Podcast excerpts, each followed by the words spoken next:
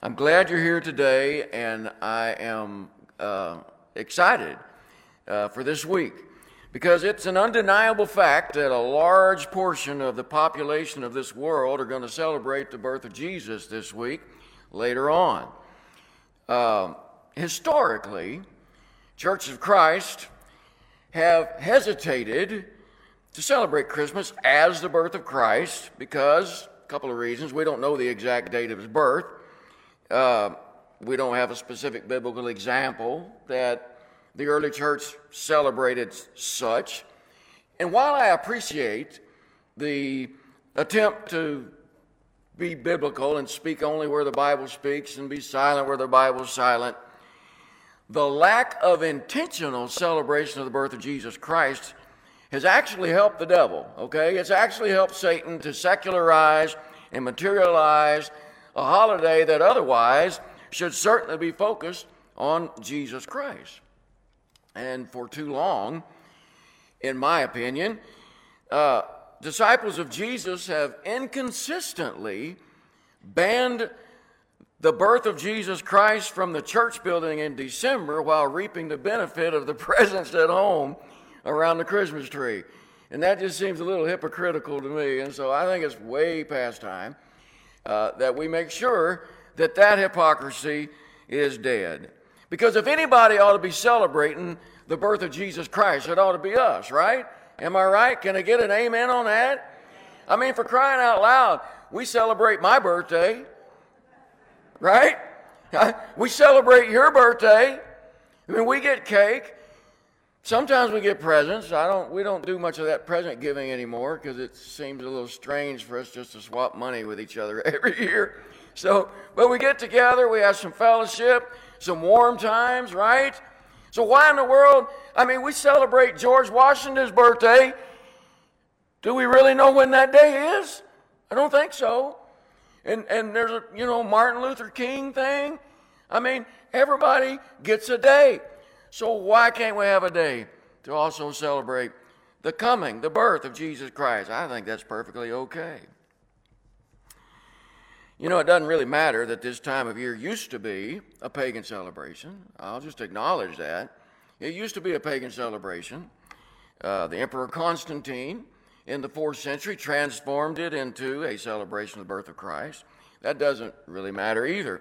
What matters the most to me is that people are lifting up Jesus Christ more now at this particular time of year than any other. And I think that's something worthy to be praised about. I think that's something worthy for us to be excited about. You know, talking to the Philippians about his rivals preaching Jesus Christ for wrong motives, Paul said these words. He said, It doesn't matter. Whether their motives are false or genuine, the message about Christ is being preached either way. So I rejoice and will continue to rejoice. And so, if Paul could speak to you and me today, I believe he would forthrightly say, without a shadow of a doubt, that celebrating the birth of Jesus Christ is not only good, but we ought to do it. And we ought to be happy to do it because we should rejoice because Jesus is being preached regardless. If there was a negative to point out about Christmas, it would be that for too many folks in the world, including some folks in church, Christmas has simply become a time of enormous trees trimmed with glitter and gold and lights and long lines at Walmart or shopping malls and endless packages from Amazon. I mean, who knew that was going to be a thing, right? A few years ago, I mean, you don't even have to leave your house anymore, and you can just do all of that.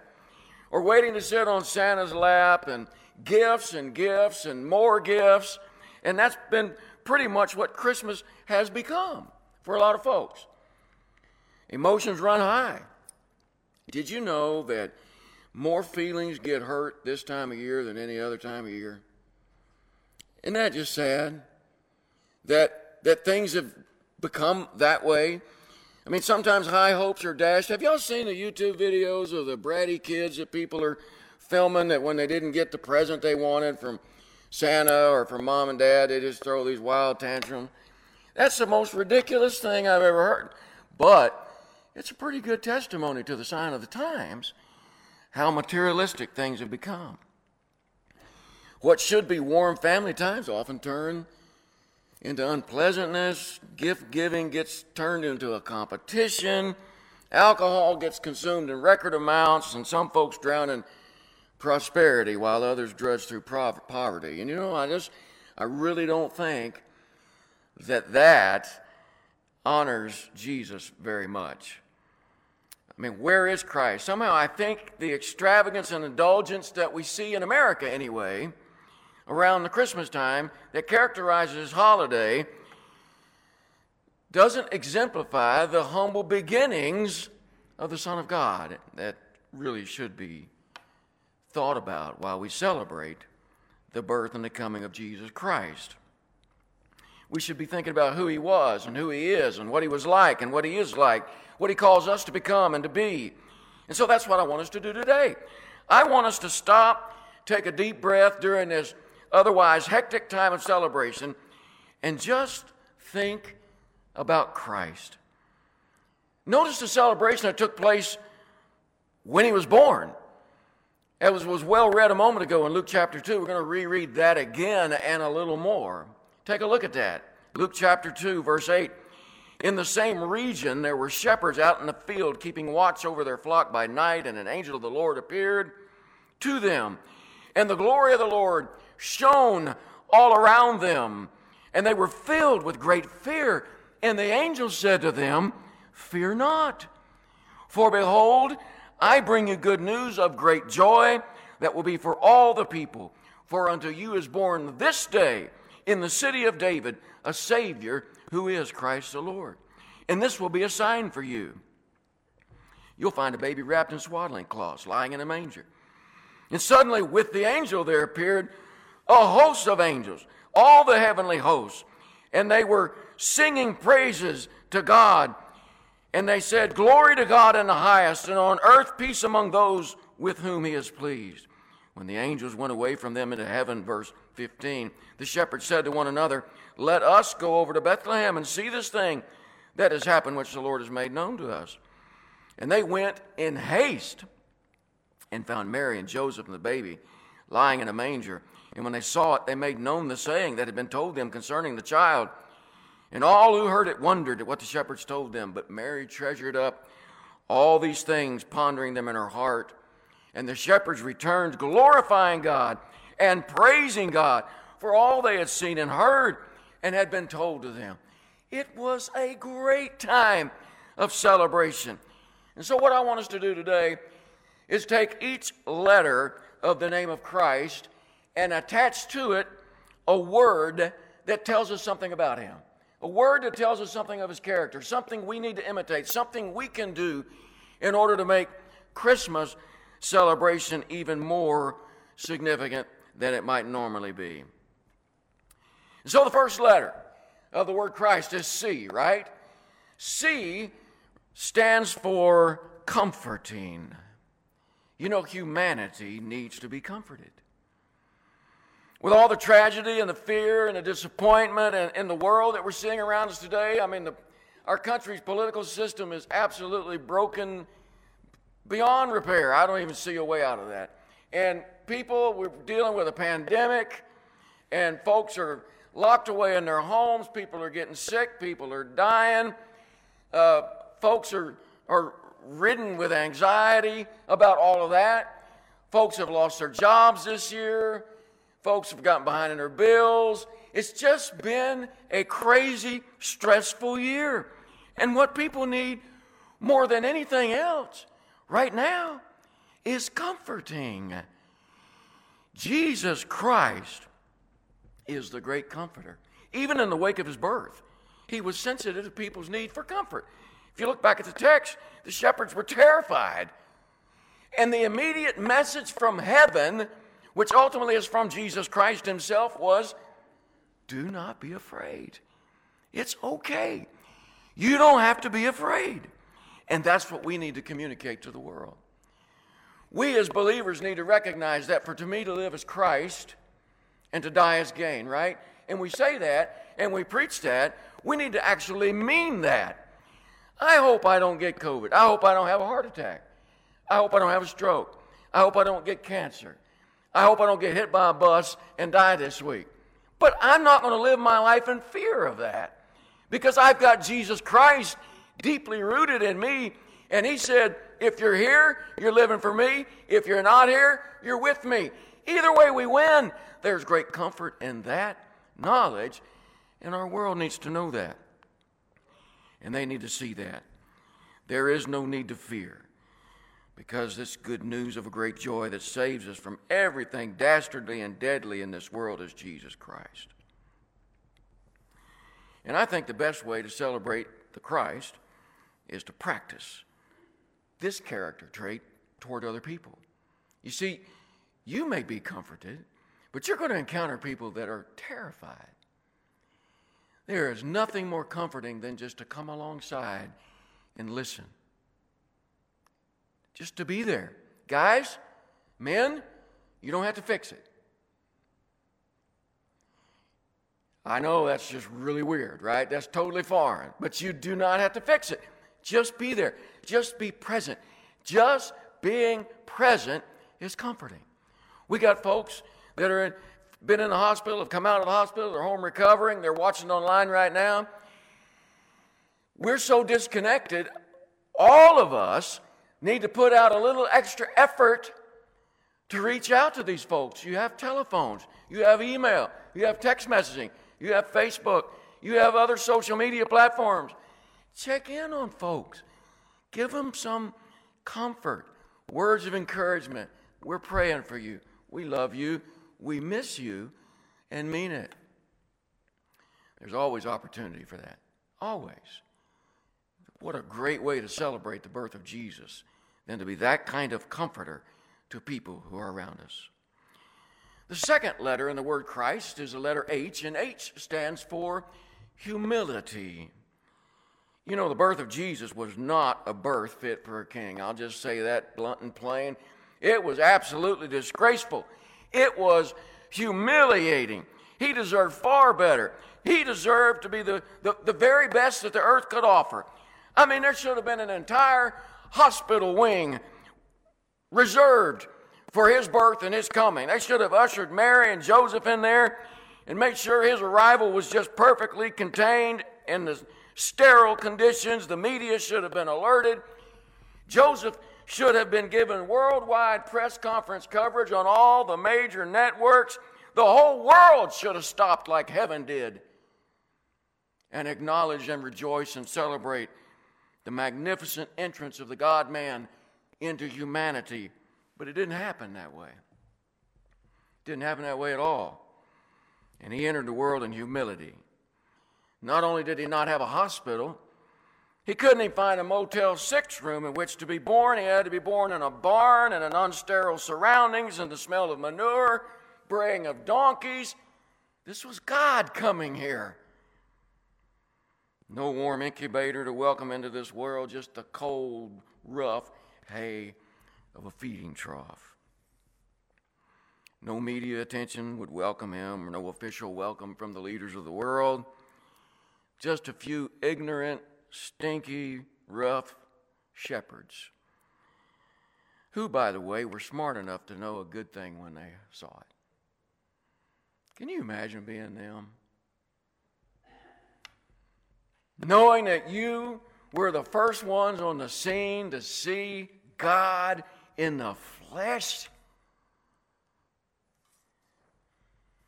Jesus entered humanity with humility. And I believe a celebration of his birth should remind us of that fact. I mean, we live in a world that has things really turned around, right? I mean, we elevate things that should be shamed, and we shame things that should be elevated. The talented and the beautiful get all of our media attention, and the homely and plain often get ignored.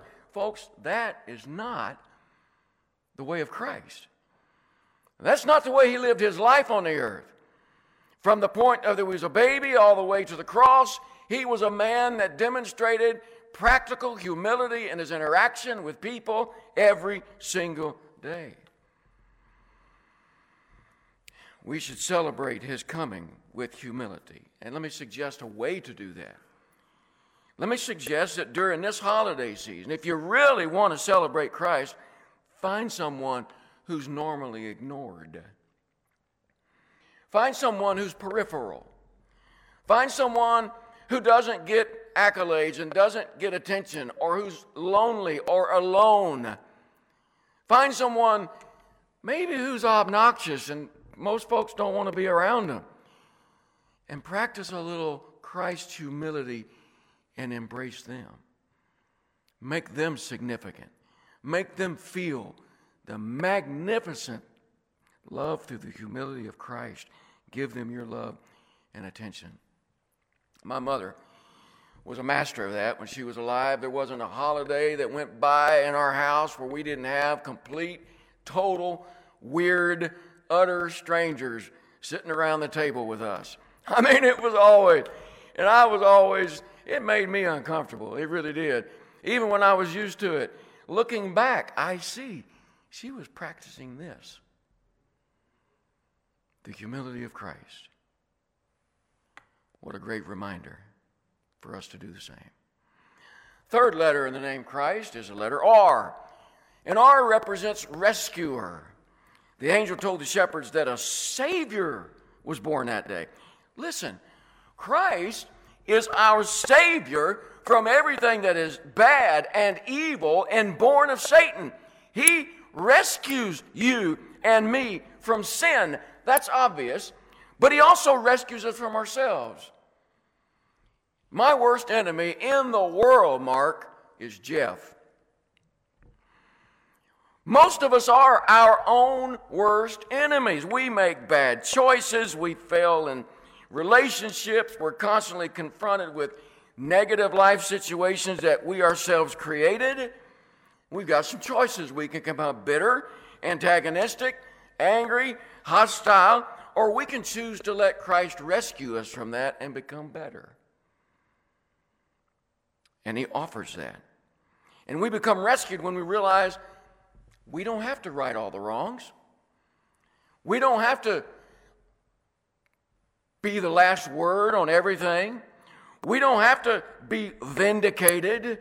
We can know that one day God's going to do all of that for us. And you know what that does? That frees us up to love people, even our enemies, especially our enemies. It used to really bother me that people didn't, if somebody didn't like me. I mean, it really bothered me a lot. And uh, I forget who it was. I was going to quote this, and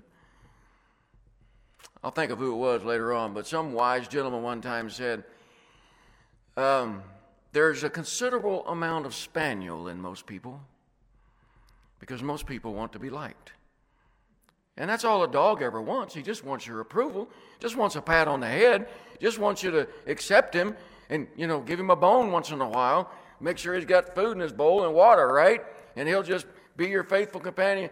You know, God didn't call us to be spaniels, He called us to be rescued so that we don't have to have stuff like that to straddle us down and keep us suppressed and keep us oppressed I don't have to be a prisoner of negative feelings because I've been rescued by Jesus Christ. So celebrate Christ as your rescuer.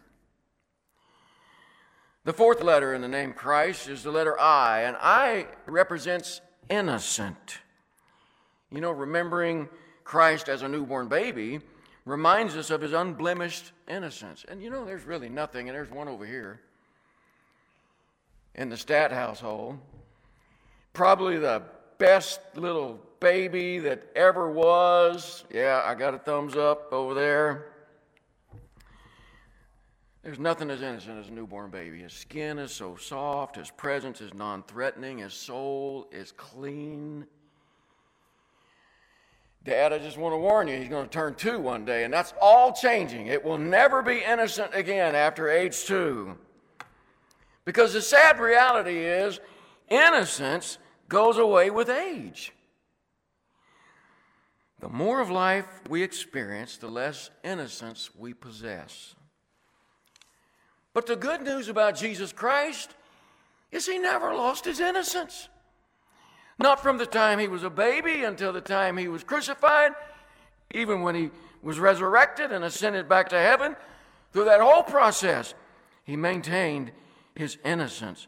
And the good news, even better, is that through our faith, our obedience to him, we can have our innocence restored. And it's not by humanly achieving, it's by obediently believing. I'm never going to be innocent by my own power, my own strength, my own might ever again. But I am innocent because of Jesus Christ and his. Which is what 2 Corinthians 5:21 is all about when Paul wrote, God made him who had no sin to be sin for us so that in him we might become the righteousness of God. What a gift is that? I'm innocent again.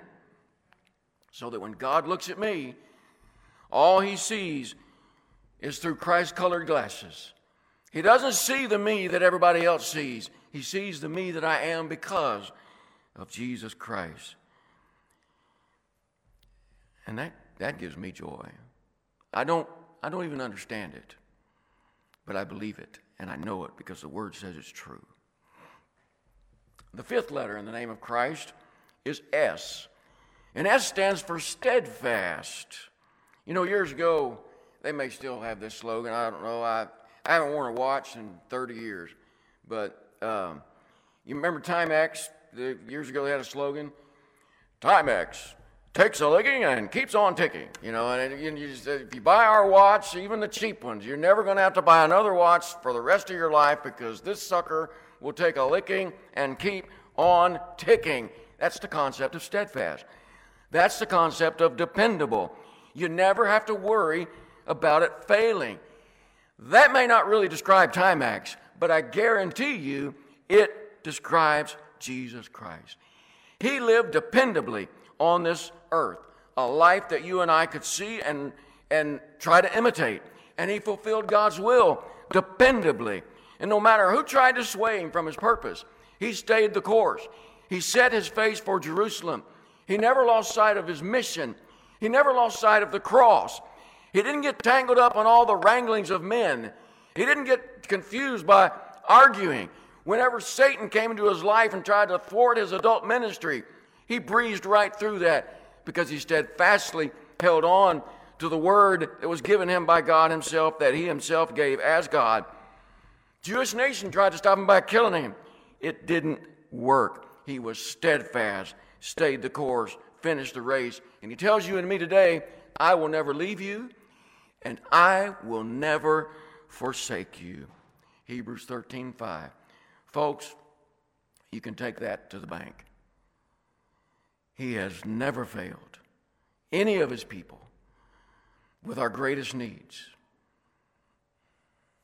And no matter where you have been or what you have done, no matter how you may have shamed Jesus Christ, he remains steadfast for you.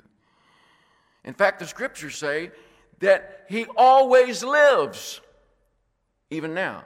He always lives to make intercession for you. His whole purpose at the right hand of the throne of God right now is to make intercession for you. And when you're praying and you can't find the words to express to God how much you regret the choices you've made in life, or where you are right now, or the sin you just did that you promised you'd never do again, He's steadfastly praying for you in that moment. Wow. Think about that when you're gathered with the family for Christmas. Steadfast. The sixth letter in the name Christ is the letter T. And T stands for triumphant. You know, the triumph of Jesus Christ is the ultimate reason for celebrating his birth. Because if he had failed in his mission, if Satan had defeated him in death, his birth would have been meaningless. So it's the whole package deal we need to celebrate. That's why our artwork depicts the cross and the resurrection, as well as the star of the birth. It's the whole thing that we're celebrating here. And triumphant gives it all the meaning in the world we possibly need. The empty tomb is the mortal blow to the power of Satan in your life and mine. And don't you for one minute let Satan confuse you or disillusion you or cause you to be discouraged or despair in this life you're living now because your faith and your hope is in Jesus Christ of Bethlehem, who not only was all the things he was, but mostly he was triumphant. And he promises that same victory for you and me. And because I don't have to do the devil's bidding anymore, that gives me great cause for celebration. And because I don't have to look forward to his reward, gives me a reason to shout from joy at the top of my lungs to the rest of the world. Do not be afraid. I bring you good news of great joy that will be for all the people because today in the town of David, a Savior is born to you. He is Christ the Lord. Can we celebrate the birth of Christ? Absolutely.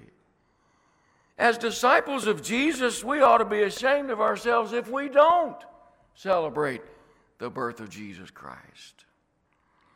Now, obviously, we don't have to limit our celebration to one day a year, but neither should we avoid that day, okay? At all. I want you to look back at verse 14 of our text. I believe we got that on the slide as well. Text says, Glory to God in the highest, and on earth, peace among those with whom he is pleased. You remember who said that? That was the angels. The heavenly host.